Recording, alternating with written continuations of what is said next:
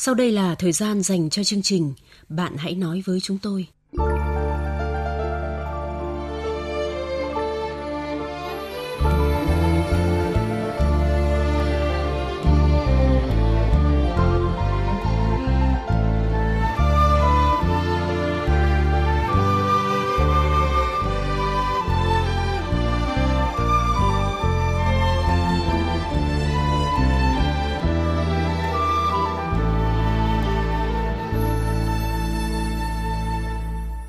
Tập viên Thanh Huyền và Quyết Thắng xin chào các bạn.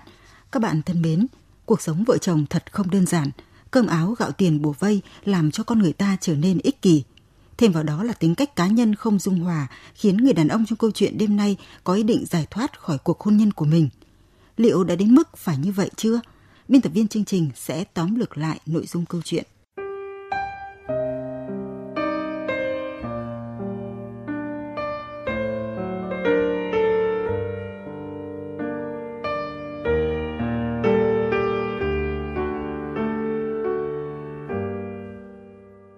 Cuộc sống hôn nhân của tôi đang ngày càng bế tắc, khiến tôi có ý định từ bỏ. Hai vợ chồng tôi năm nay đều đã 31 tuổi. Kết hôn đến nay đã được 4 năm và đã sinh được một cháu trai. Vợ chồng tôi cũng làm văn phòng, thu nhập hàng tháng từ tiền lương khoảng hơn 20 triệu. Ngoài ra, tôi cũng chịu khó kinh doanh thêm nên cũng có đồng ra đồng vào. Cuộc sống ở thị trấn nhỏ nên chi phí không cao. Với thu nhập như vậy đảm bảo cho cuộc sống thoải mái của cả nhà và dư một chút hàng tháng. Hồi đầu mới quen nhau, tôi thật sự yêu cô ấy. Càng về sau, tôi thấy tình cảm của mình càng nhạt dần. Đến khi lấy nhau thì tình cảm tôi dành cho vợ chỉ là tình nghĩa và thương nhiều hơn yêu. Chắc ai cũng ngạc nhiên bởi không yêu thì cưới làm gì. Nhưng quả thật tôi cũng đã nói lời chia tay một lần, nhưng cô ấy níu kéo quá khiến bản thân lại mềm lòng. Rồi sau đó thì liên tục dục cưới, nên tôi đã đồng ý và đám cưới đã diễn ra. Vợ tôi sinh ra trong một gia đình có điều kiện tương đối đầy đủ, từ nhỏ sống trong sự bao bọc của bố mẹ và chỉ lo học chứ không phải bận tâm tới chuyện cơm áo gạo tiền. Vì thế, tính khí có phần cứng đầu khó bảo. Gia cảnh nhà tôi thì không được như nhà vợ. Sau ngày cưới, từ hai bàn tay trắng với số vốn gia đình nhà vợ cho vay, chúng tôi đã mua được mảnh đất nhỏ ở ngoại thành sau đó tôi thế chấp mảnh đất này lấy tiền trả bố mẹ vợ và tiếp tục kinh doanh. Giờ thì chúng tôi chuẩn bị xây nhà. Vì việc này mà vợ chồng tôi thường xuyên cãi nhau. Tất cả đều liên quan đến tiền nong và đều do tính ích kỷ của cô ấy mà ra. Tiền lương cứng của tôi đều đưa vợ giữ hết. Các khoản làm thêm nào lớn tôi cũng đều đưa vợ để tích lũy. Còn lại tôi thường xuyên phải giấu tiền riêng kiếm được để gửi về phụ giúp bố mẹ già ở quê chi tiêu cho việc tiếp khách, cà phê với bạn bè, đối tác.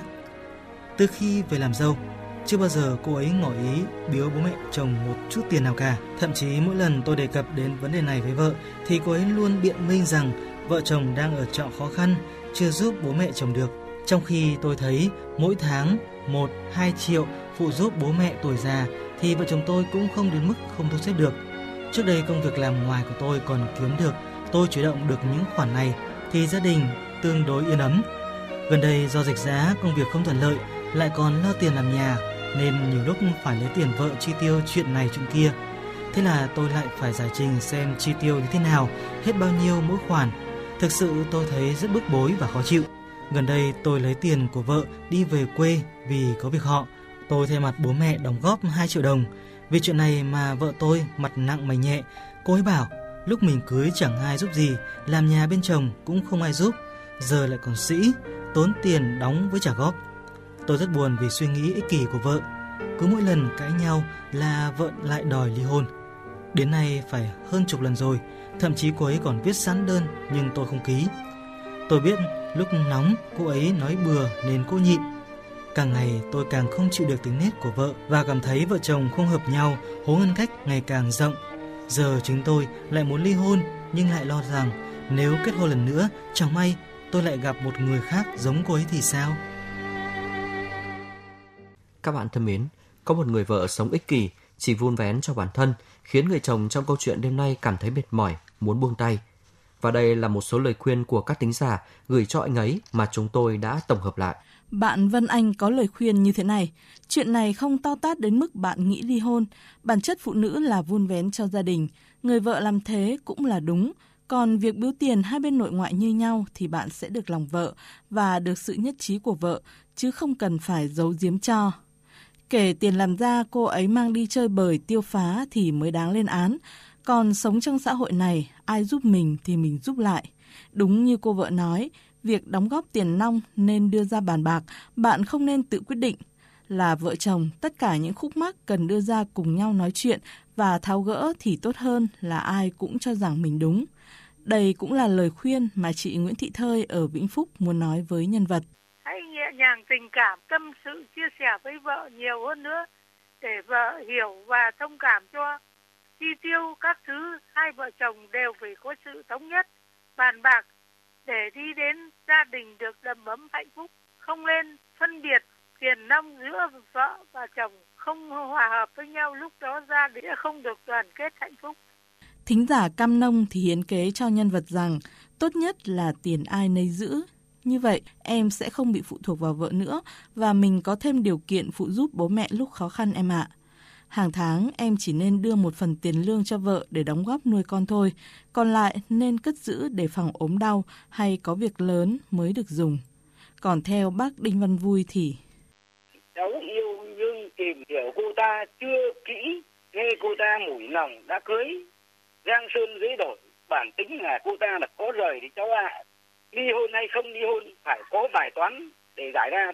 Vợ cháu như vậy thì cháu phải cứng rắn lên vợ chồng ngồi lại nói rõ ràng quan điểm cần gì và như thế nào tổ chức họp gia đình hai bên bố mẹ xem thời gian ngắn có thay đổi hay không vợ cháu cứ vậy cháu không luyến tiếc làm gì nữa khi hôn ngay để giải thoát cho cả hai bên bạn Lượng Linh cũng có lời khuyên cho nhân vật lấy nhau ở chữ duyên, sống với nhau vì chữ tình chữ nợ, đừng đặt cái tôi lớn hơn, đã có con trai rồi thì các bạn hãy tìm cách phân giải sao cho hợp tình hợp lý. Cũng xem vợ mình có ăn chơi xa hoa không. Nếu có quả biếu bố mẹ sao cho đều. Một bước mà không vững, nói gì bước hai. Nghiệp duyên kiếp trước của bạn giờ gặp nhau trả nợ cho nhau. Nhẫn thì không thiệt. Tiền ta cũng làm ra, ta cũng cần giữ gìn sức khỏe là chính. Tôi đã từng đổ vỡ gia đình tôi biết, mong hai bạn có cái nhìn sáng suốt. Anh Trương Quốc Ngôn ở Hà Tĩnh động viên nhân vật nên thay đổi để hàn gắn lại tình cảm. Tôi thấy vợ chồng anh ờ, cày thời buổi này như vậy là được rồi. Được là học thức, nhận thức, công việc của định, có con trai ngoan. Theo tôi, để có cuộc sống tốt đẹp, thì anh nên bỏ đi cái ý nghĩ là thương hai vợ mà cưới. Anh phải là một trụ cột, là mái chắn cho vợ con. Đàn ông phải có lòng vì tha. Anh cũng không nên uh, nghiêng với cha mẹ. Tình thương đó nên để trong lòng hơn. Cuộc sống của người ta không có ai hoàn hảo anh ạ à, vợ chồng khi nông khi lạc. Vợ anh mười lần làm đơn. Anh không kỳ, anh hãy xem lại bản thân anh. Cách sống của mình nên yêu thương vợ con đi. Có gì chứ phải đàm đạo với nhau. Chúc anh sáng suốt để có một gia đình hạnh phúc anh nha Thính giả Nguyễn Văn Đức suy xét, tiền là hai vợ chồng tích cóp để dành cho công việc lớn, nên người ta biết tính toán như thế là ngon rồi. Riêng về phần tiền quà cáp đối nội đối ngoại, hai vợ chồng nên bàn bạc thống nhất ý kiến chung từ trước sao cho cả nội cả ngoại đều có quà, chứ đừng nghĩ nhà ngoại giàu bỏ qua thì chưa được, mất gì lời nói đâu. Mà biết tính vợ mình nó thế rồi thì đầu óc phải nhảy số lên chứ, đừng kiểu tự quyết rồi không giải trình được, có phải dại không? Theo bác Triệu Xuân Trụ ở Quảng Ninh và bác Vũ Thị Lịch ở Bắc Giang thì nhân vật nên chia tay người vợ này. Cháu nên tổ chức một cuộc họp uh, gia đình gồm cả bố mẹ bên ngoài nữa. Cháu nêu chi tiết những nhược điểm gì của vợ đối xử với chồng như nào đối với mẹ chồng như nào thì cách ít kỷ cho bị lệnh như thế nào cho rất chứng hết ra. Cháu đang đường nhìn rất nhiều thậm chí cho vợ quản lý cả kinh tế nhưng mà cô ta vẫn không thay đổi bản chất tôi xin ý kiến của mọi người. Thực tế ra như thế cháu không thiếu gì người. Lần sau, cháu linh gọi cháu sẽ tìm hiểu được thật kỹ ờ, ở hai phía. Thế là được thôi. Chứ còn mà cháu cứ để cái đất dây đất thừng như thế này thì cuối cùng như thế là chỉ kéo dài ra mà phức tạp ra thôi cháu ạ. Tuổi đời với ba 31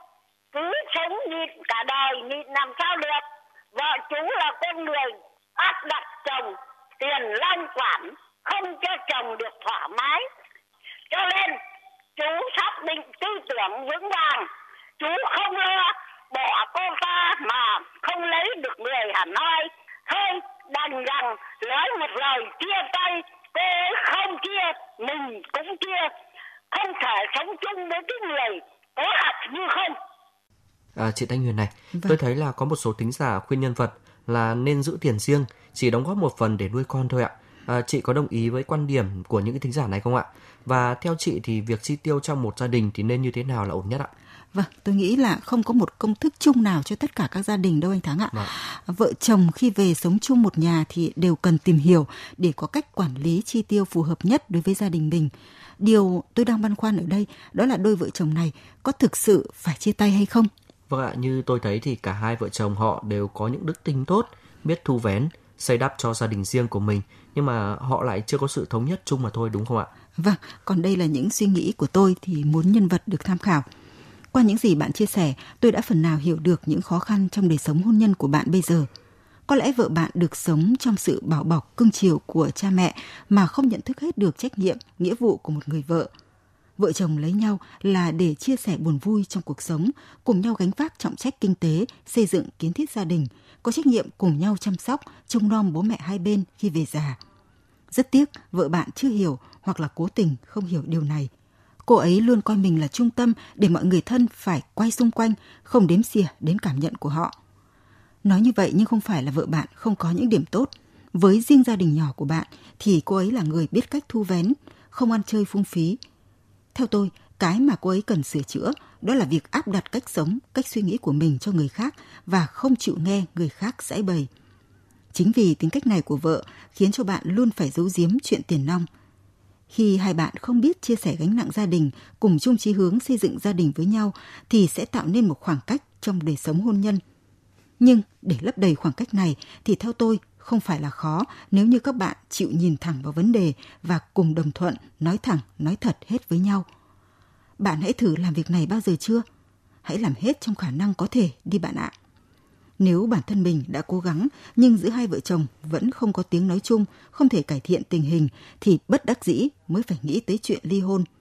Tuy nhiên, bạn lại có quá nhiều suy nghĩ về chuyện đi bước nữa sẽ ra sao, đối tượng như thế nào. Tôi không đồng tình với lối suy nghĩ này của bạn.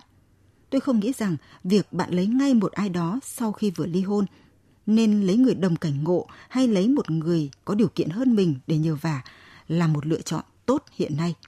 Hôn nhân của bạn nếu đến mức xấu nhất mà phải chia tay thì cũng đừng quá vội vàng trong lựa chọn bạn đời sau khi đã trải qua một lần tan vỡ bạn ạ.